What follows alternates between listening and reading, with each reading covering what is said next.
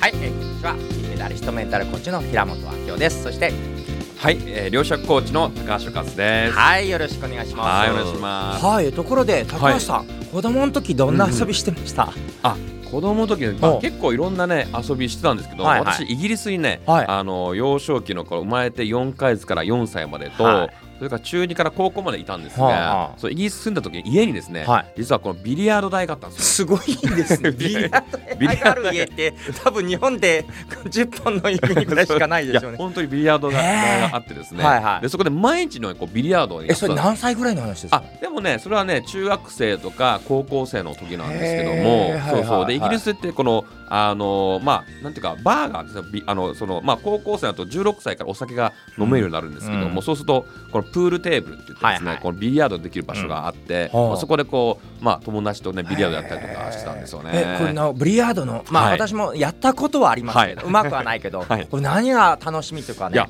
いややっぱりですね、はあ。やっぱりこのボあの何度もやっぱこうボールがこはあ。うぶつかることによってはあ。これポケット入るじゃないですか。はいはいはい。で。その角度、はいこの入射角と反射角、ちょっとでもこうずれたりとか、入射角反射角。そうそうそう入射角と反射角がちょっとでもずれたらこうポケット入らなかったりとか。物理学ですね。そうなんですよね。物理学なんですよね。ビリヤードまさに物理の原理で、はあ。どの角度でどのようなスピードで、うん。どの回転速度いったらうん。どこに入るかとか、まあ、それをこう,、ううんまくこう調節して、うん。あのやっていく多分遊びだと思うんですね。こうビリヤードやりながら、うんうん。はい。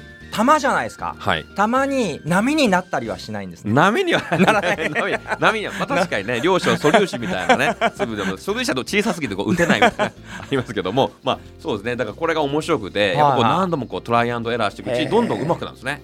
やっぱりこう練習していくうちにどんどん上手くなってそれがやっぱりね、面白いしこのボールがこう入った瞬間こううんなんていうか達成感とか、まあこう喜びをね結構感じますし、うん。そうそう。だからこれビリヤードね結構ハマっちゃうんですよね。なんか印象的なエピソードないですか？ビリヤードや印象的な、うん。そうですね、はビリヤードをやっててそのうん印象的なエピソードは、うん。やっぱりそのこのかこのぶつかって例えば壁壁にぶつかったりとか、うん。うん。でそれが反射して、うん。別のボールに当たってこう入ったりとか、まあ、予想を超えるようなあの現象というかそんな意図はなかったのに あれ？これ入っちゃったみたいなめっちゃラッキーみたいな そういうこともたまにありますよね。え今量子力学の話を聞いてるんでしたっけ？え両親役のビリヤードですよ、ね、ビリヤード予想を超える。予想を超えるような、あのー入り方をしちゃったりとかですね。まあ、そうすると、え、面白いなと思って、で、はあ。これをなんか、どんどんこうビリヤードやっていくうちに、はいはい。あることに気づいたんですよね。あ何で。すか？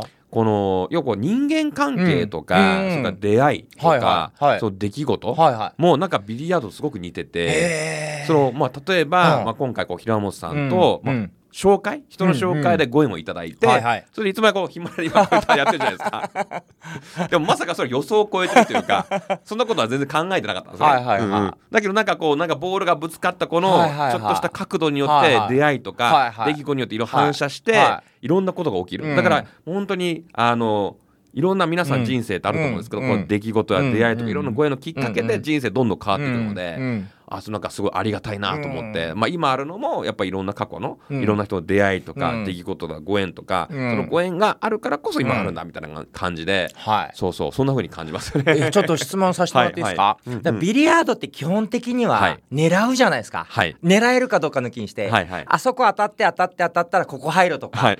適当にやると大体入んないんですよね。そうもうなんかバーンみたいにやるとうんうん。やっぱ無理だみたいな。無理だみたいな。一応狙うじゃないですか。狙います。狙って入れるというものと、うんはい。えそっち行っちゃったのって入るものって、はい。なんかありそうですよね、あー確かに。それはありますよね。なんかそれもうんうん。どこに行くかわからない入り方も狙ってるのか、うん。それは本当のリアルサプライズなのかどど どういうことが起きてるんですか？そうですね、まあ、ある程度こう狙えば、うん。多分この成功する確率はね、上がると思うんですけども、ただその例えばちょっと速度が速すぎたり、うん。棒の回転がちょっと違うだけでも、うん。反あの反射が変わりますよね。はいはいはい、はい、でちょっとずれると違ったところにこう当たったりとかして、うん。違ったボールだって、うん。あ予想外の結果になるっていうこともあるんですね、うん。だから、まあ、人生でも結構そういうことがあって、はいはい。いろんな出会いとか出来事ありますけど、うん。まさかこんなことが起きるとか、うん。まさか自分がうん。こう漁師役コーチをやって思わなかった 別にあの私はもう高校生とかね大学生の頃そんなことやると思ってませんしそんな、うん。そんなこと意図もしてなかったんですけども、いつまにかこういう漁師役コーチやってセミナー講師をやってたりとか。もうそれもやっぱりいろんな出会いとか出来事なんかなんかのきっかけがこうちょうどこうぶつかってなんか起きてる感じがするんですよね。聞いてると、うん狙ってやるところと、はい予想外にこうスピンがかかったりスピードが速すぎて、はい違う風に行くのも楽しむっていうのがそうなんかそうそう聞こえてくるんですよね。そうなんですね。そういうのもね楽しい感じですよね。そういうのも楽しむ。そうそうだ今回もねヒマラヤさんでねこうんう収録してますけども、なんとねローランドよりも再生回数が再生時間が多いということすごで。いですね。フォロワーは少ないけど再生時間多いですねえ。平本明夫高橋か ローランドかみたいな感じで。俺たちかローランドか。この世にはこの 3人しかいないみたいな。